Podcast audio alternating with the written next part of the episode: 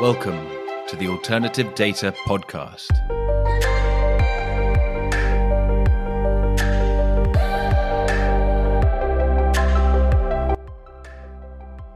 Welcome to the Alternative Data Podcast, powered by Exabel. I'm Mark Fleming Williams. In this episode, I speak to Florin Tufan of Soleadify, a provider of alternative data around private companies. In our conversation, Florin and I explore the use cases, clientele, and functionality of how Soleadify works, along with the burgeoning tech scene growing up in Bucharest.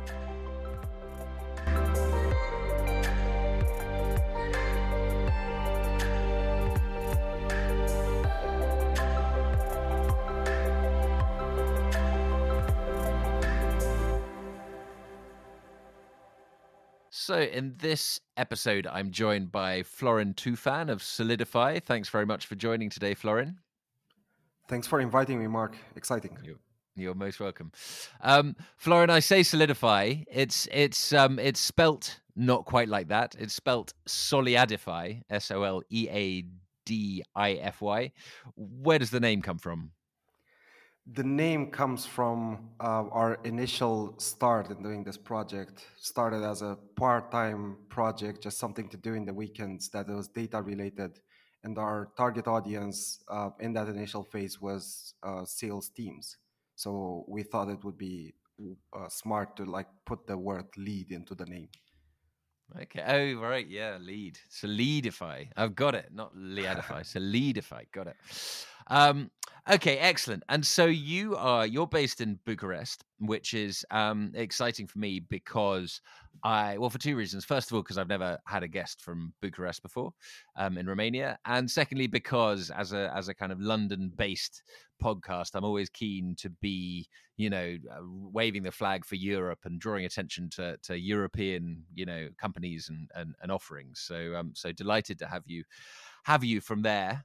Um, is there would you say what's the what's the scene like in bucharest at the moment in in the kind of in the data space what's the are you are you do you feel alone do you feel that there's a there's a budding community what's going on over there well, the, the startup scene in Bucharest has exploded in the past few years. Uh, we, we have uh, a success example, which is so important in, in emerging markets uh, with, with UiPath's uh, listing on, on NASDAQ last year. Um, and to see such a company at, at, the point it was the highest growth company in history, uh, to see it going from just an idea to an IPO in six years, uh, it's incredibly encouraging for, for the rest of us. It's kind of shows that it's possible. Um, so following that success, we see a complete explosion in the startup scene uh, where we have the highest uh, growth rate in, in, in investment amounts and the number of startups in, in Europe, as far as I know. Um, it's still, if you look at it from uh, from just the sheer uh, dollar amounts, it's not as impressive as a lot of the other Central European countries. Um, but if you look at the the rate at which this is growing, uh, it definitely shows a lot of potential. Is there is there a is there a kind of technology um, district in in Bucharest? Are you all gathered around the same blocks, or or is it spread out and is not centralized in that way?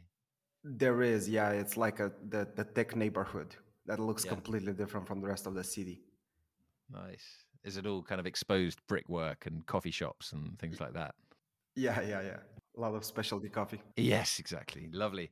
Um, okay, brilliant. So let us let's talk about um, Soleadify, Florin. What um, what what what would you what how would you encapsulate what Soleadify does? Um, in one sentence, we're a provider of truthful information on private companies. That's pretty pretty simple. Um, so and um, so uh, now now in more than one sentence, what do you what do you what do you do? What does the company do? Are you ready for the six hour version? well, maybe if there was a five minute version. okay, let's go for the five minute version. Um, we uh, do something that, that I think where, wears a stigma for, for a number of years. Uh, we do a lot of web crawling. To avoid the stigma, we like to say that we have uh, we, we have a, a Google approach to extracting data, meaning that we scrape the entire internet, uh, around 700 billion uh, web pages a month. And what we look for is any any place uh, where companies have shared information about themselves in unstructured form. Um, the goal being to replicate the human process of research. Uh, so what what people find when googling companies and looking at sources, looking at recent articles, looking at uh, different mentions in like local associations, uh, uh, chambers of commerce, and and other places where the company um, is mentioned, um, and to grab that and to build like a complete full view of the company that is timely updated on a weekly basis. And we do that globally in uh, 200 countries on 70 million uh, private company profiles. Wow. So um, you are, and so basically you are identifying the names of, uh, attempting to identify the names of all the private companies in the world, which are kind of constantly coming into and flitting out of existence. But um, and you're trying to come up with those names, and then you're trying to codify every single mention of that company, be it by the company itself, perhaps on its own website, or potentially on, as you say, chambers of commerce and and and other um, independent sites or or customer sites or or anything. Every time anything is mentioned about that company, and you're putting it all in one place, so you're making it searchable. That if somebody wants to know about that company, it's all there in a kind of unstructured form. Is that right? Perfect summary. Um, the goal is to capture all operational companies, so stay away from the empty shells uh, and the empty legal entities, but every company that is operational and you can buy something from them and you can sell something to them. Uh, we want to cap- capture that and create in depth profiles of uh, structured information. Mm. So, how are you going from unstructured to structured? We use a lot of AI. So, any any um, name of technology that's uh, text related NLP you can think of, we use it at a huge scale. okay. Um, yeah, so that we, you go from something like a, a, press article and then you break it down using uh, a number of AI technologies. You break it, you break the article down into different components.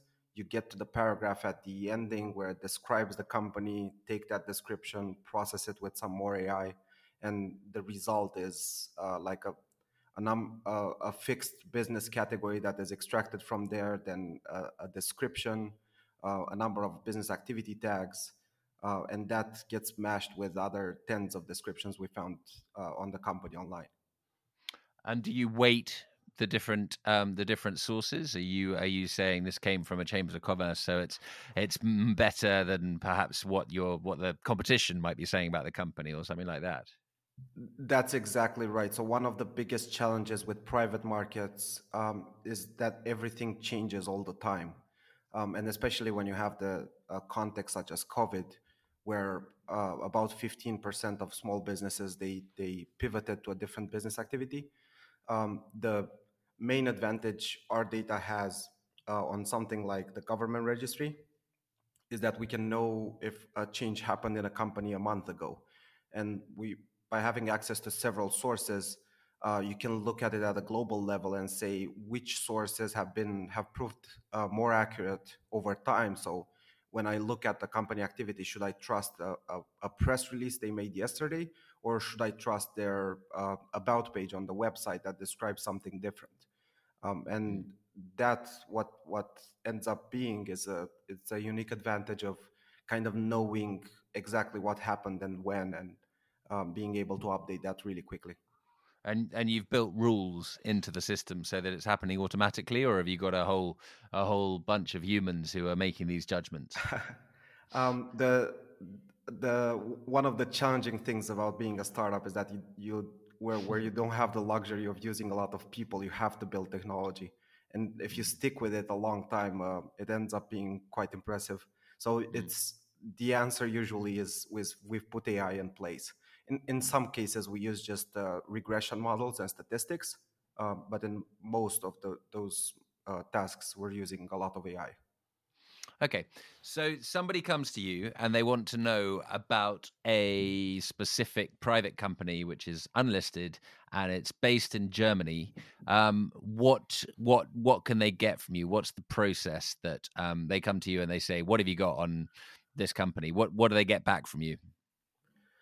The, the process on the client side looks like uh, magic. So it's an API call. Uh, at the end of the API call, what they get is a it's a full profile with um, like the main location of the company, um, and depending on the industry, they get things like uh, secondary locations, like warehouses or retail locations, um, which then can can be analyzed in a number of ways.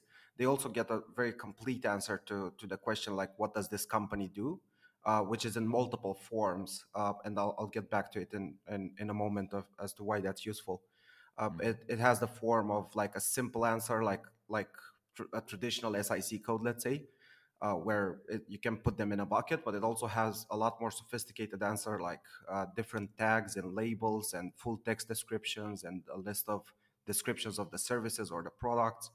Um, and they, they also uh, get things that can can help with like a quick glance research on the company like social media profiles their descriptions on different social media platforms addresses of the website um, an esg category and um, basically a full in-depth profile uh, recent news.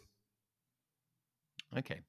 Um, okay brilliant. So um, who might want this? What's the um, and and uh, so I so this is the alternative data podcast. So we're kind of uh, we're we're more interested potentially in the kind of investment uses. But why don't you start with your kind of your primary clients and your primary uses, and we can kind of go on from there.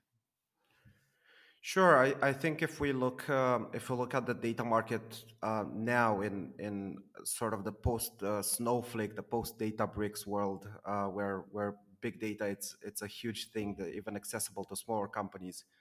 Um, we, we sort of see uh, the data players uh, split into three buckets the data providers, the aggregators, and the insight generators. Uh, insight generators would be something like MSCI that mm-hmm. compiles a lot of data and gives you like a, a strict answer to a specific question. Um, and for us, that we're, we're a data provider, um, for, for us, the advantage is that we work with a number of industries and a number of use cases, and we don't need to really, really focus on a very specific answer. Um, so it, we work with uh, with banks, with insurance providers, with reinsurance providers. We work with consultancies. We work with private equity funds and hedge funds, um, and typically uh, we're we're connected either to a business analysis or to a data science department. Okay would you have a if you kind of break it down percentage wise have you got a kind of bread and butter client or is it really a diverse universe of, of clients and you never know who's going to come through the door next?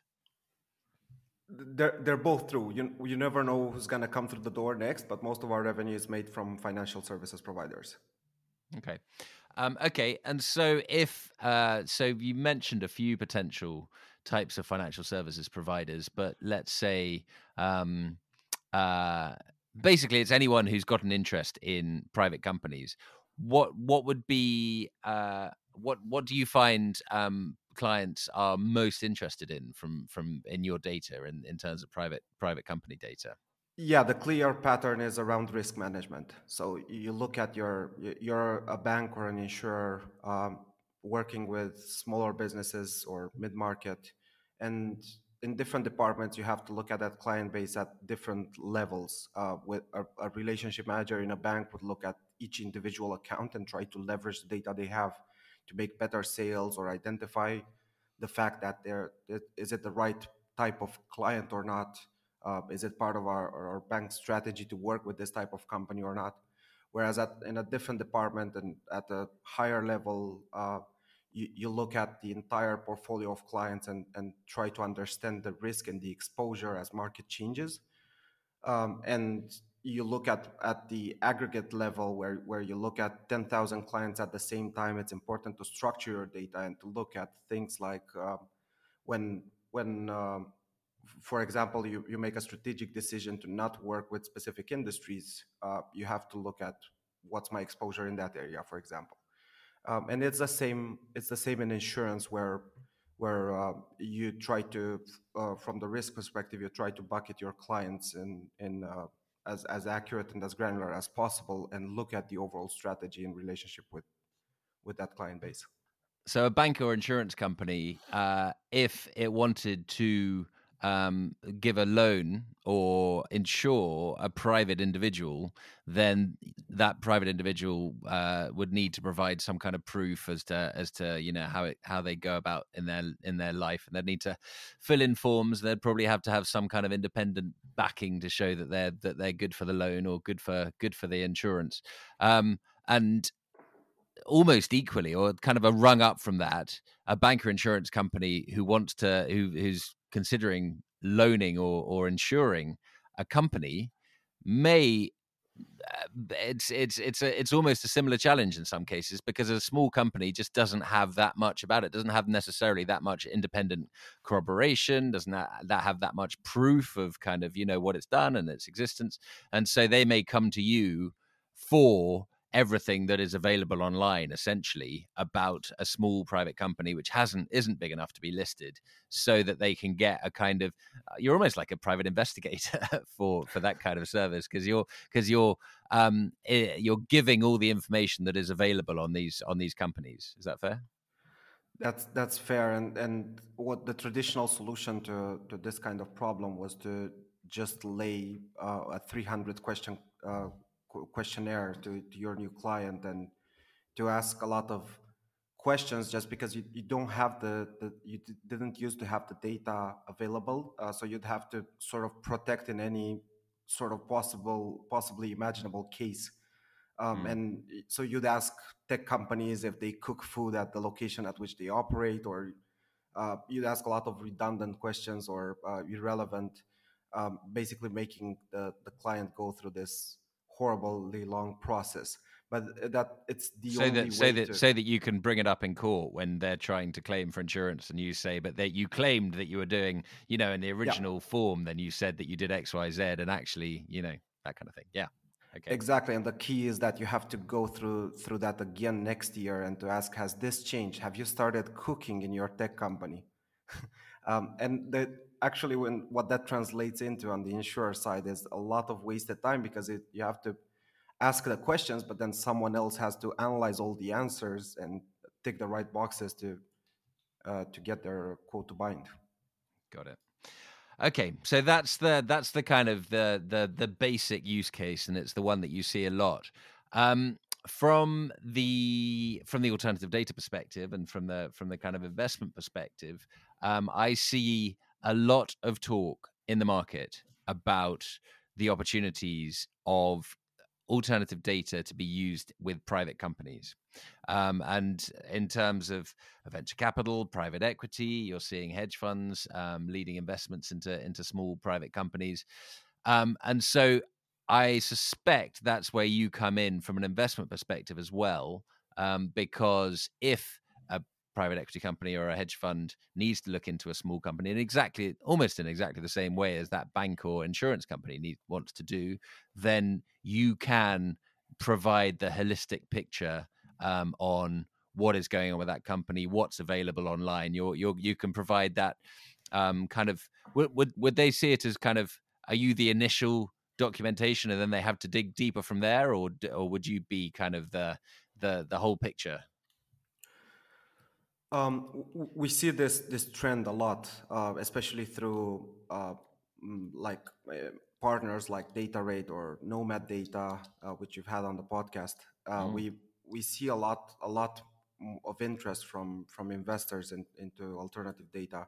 Uh, it applies. Um, what where we've seen most of it is either from venture capital or private equity investors. Um, we typically for for a, a big uh, private equity fund, uh, we typically build a more complex solution working with other partners. Uh, for example, you'd you'd come to us with a question like, um, I, I, want to understand the market of um, football sporting goods, and what what we Soleadify would be able to tell you uh, is um, uh, will be able to split the market into manufacturers, wholesalers, retailers, uh, distributors to tell you the exact geographic coverage of each uh, one of them and how and percentually how much does for each player. Uh, specifically what you're interested in, uh, football sporting goods, how much of that or how much of this category makes up in the entire list of things this company sells. And if when you aggregate that, uh, you get a very good look from from the uh, supply side of things uh, at the market, and then um, we we like to partner with someone that that has the demand side of of that market. for example, a credit card data provider. And by by putting the two together in one solution, you get a very good view of what happens in that market, geo by geo and niche by niche. Amazing. Um, can you so can you chop and change your data in any in any way in a kind of you can search by how much percentage of the market of its market that company has, as well as it sounds like you can you can say how much of that company's offering is serving that market? And um, you can you can kind of you can uh, uh, approach it you can ask it lots of different questions from different directions exactly. You look at things like how is the how's the entire inventory distributed? Do you um, you you look at every because even something as as granular as football sporting goods it's split into different types of accessories and types of goods and they're they're not all equal. And uh, there isn't a place where you can go and just query it and get a holistic view on it. So a lot of the, the investors we meet, we meet them at the beginning of the research cycle, um, mm. and we help get uh, them really close towards the end. Okay. Um, and so, uh, what is the um, okay? And are there any other are there any other use cases that your data is used for that we haven't touched on?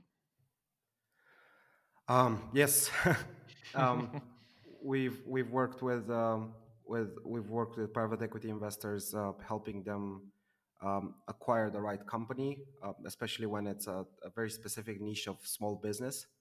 Um, some uh, in markets where there are like 500 players in the, United, the entire United States, um, it's really hard to find a list uh, of all the 500 players. Make sure you haven't missed anything and then get the full details. Uh, so you, you can get a report that you can just plug into a Tableau and say, yeah, now I have the full picture of this market. Um, let's start from here and, and engage with 10% of this market to see who we can acquire.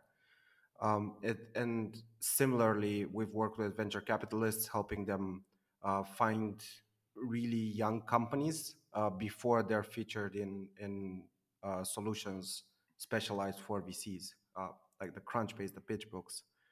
Uh, can you? So the question would be: Can you find companies in their second week of existence that do very specific NFT, blockchain, and this?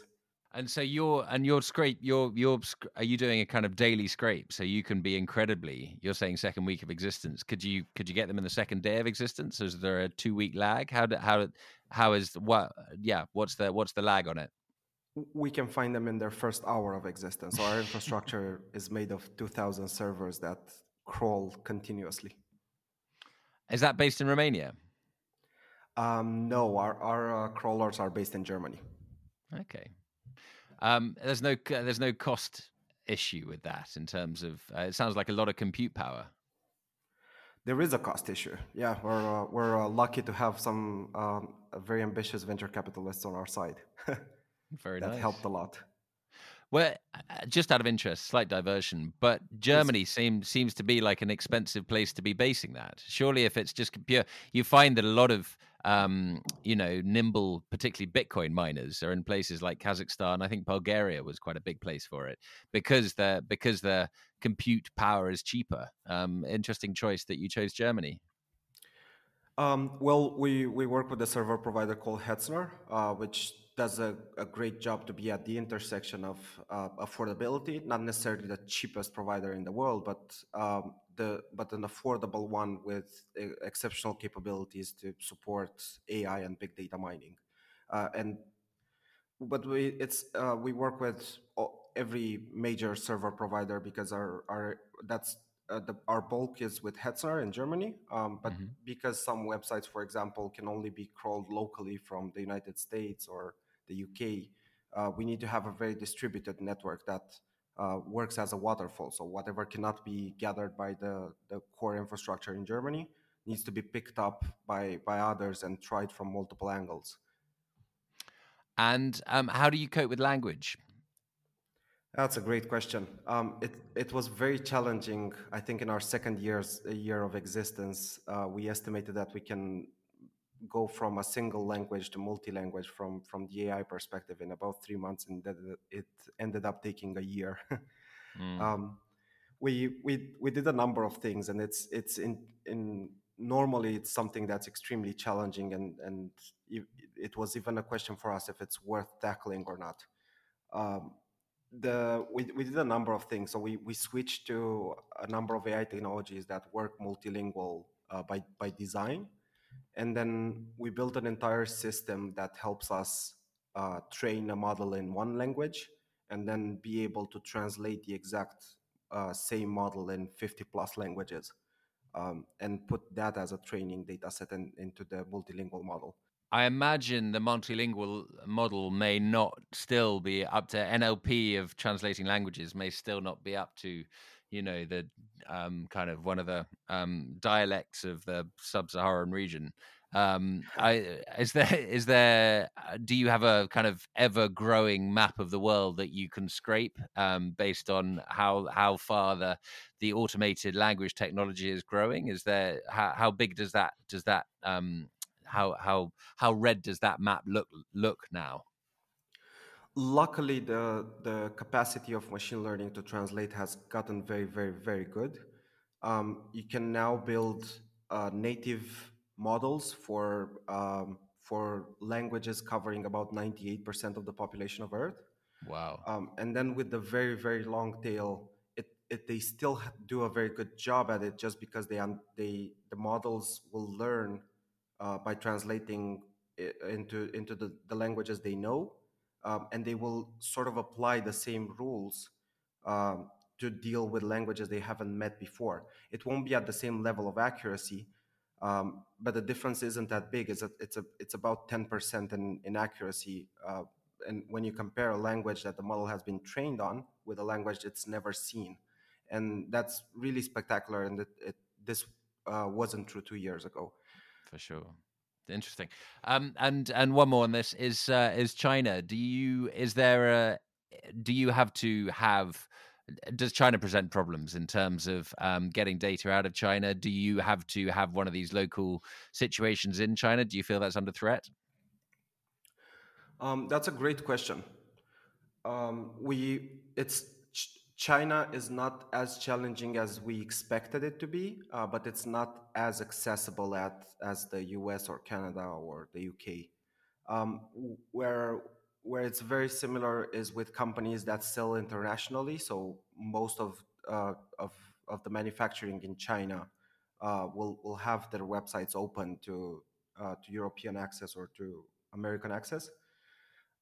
Um, but the, the the most of the challenge comes from the fact that the way the internet is designed in China is a bit different from the way uh, the way it is designed in the rest of the world, and the the newspapers look different, the articles are shaped a bit different, are structured a bit different. So the the challenge of of mining a lot of data for us, it comes from the fact that there is a gap in the way we train our models uh, internationally, uh, or the, the kind of content they work on internationally, which is which is slightly different uh, mm. from from the way the, the content is is uh, structured in China, and that is the big the biggest challenge by far. So it's cultural issues more than regulatory issues in a way. It's a cultural issue, yes. Yeah, interesting. Well, I'm sure that kind of thing is very easily solved by by technology, by the fact that more people are facing that issue in in the West, and um, the Chinese are, an entrepreneurial Chinese person is helping from China, and you know I, I, that's the kind of thing which which I'm sure the technology will will work out soon. Um, in terms of the the work you do, as I understand it, I, it throws off all sorts of kind of interesting insights about kind of market commentary as well. Isn't there another another part of your of your offering which is about kind of tracking new companies being being created and things like that? Yes, um, tracking new companies we have to do already. Um, a challenge, a challenge in our past was to was the fact that our classification models, um, as as time passed, and especially when when the first COVID wave came, the changes in the market were were making our models less and less accurate because of the fact that the real world changed. So the way the way uh, a, a food distribution business would speak before and after COVID changed uh, enough to pose a challenge to, to a machine learning model. And what this brought was the insight that um, something that, that is traditionally seen as static, like business classification, is it should be built from the ground up as something that, that allows for, for continuous change as, as the market changes.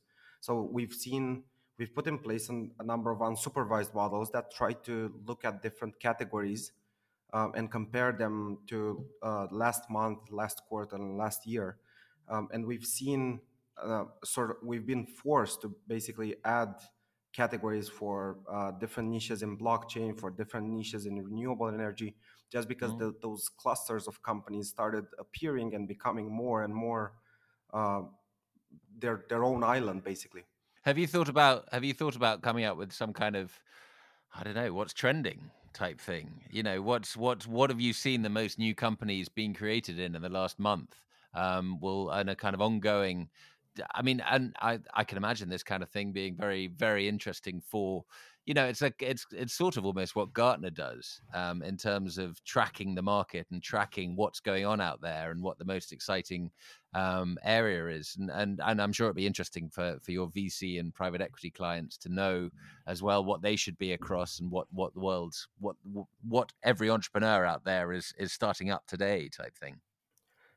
Yes, uh, starting with uh, starting with a number of collaborations with with VCs specifically, uh, we we got the insight that this would be extremely valuable, um, and we're actually working on a on a on a free product, public facing, uh, that that goes exactly in that direction.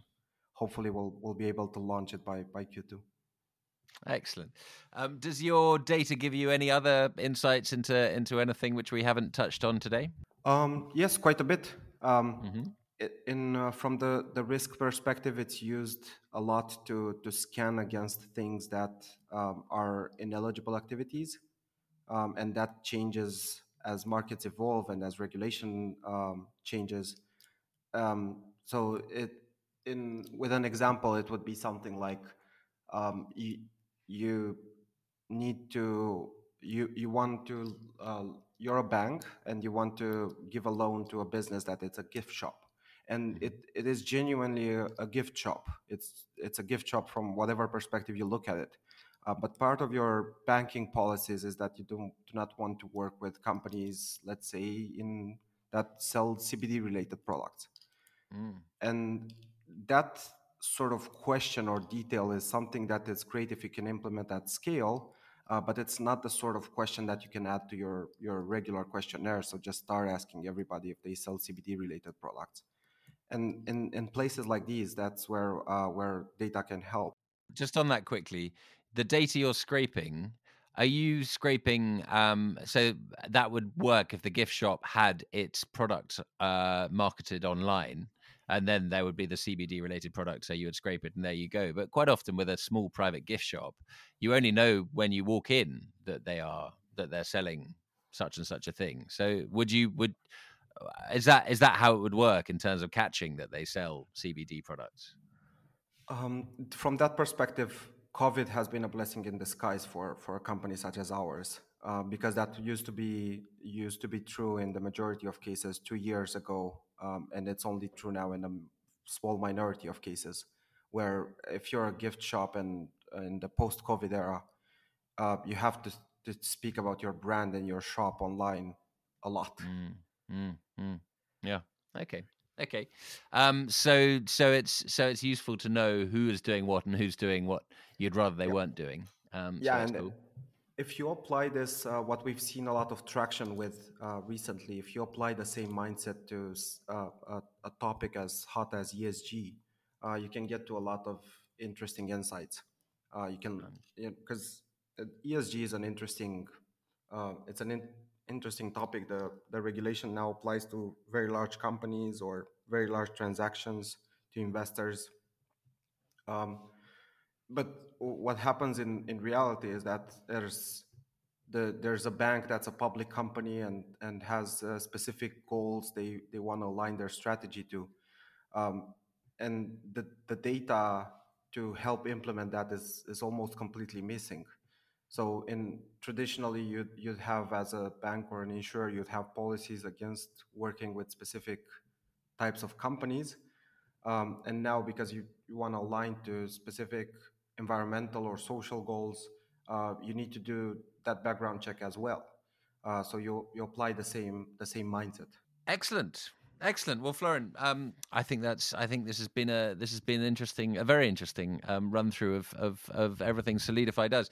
It is um, the private market sector I, I, is something which you're which I hear more and more about, and in terms of private equity having an interest in alternative data around around private markets, VCs, um, hedge funds as well. I, I that there is a um, that there's a real opportunity and there's much more, and so I can see only your your your the demand for your business. I can I can only see it growing in coming years. So I think you're I think you're very well positioned. Thank you, Mark. I sure hope so. well, thanks very much for coming on today, Florin. Thank you. It was a big pleasure.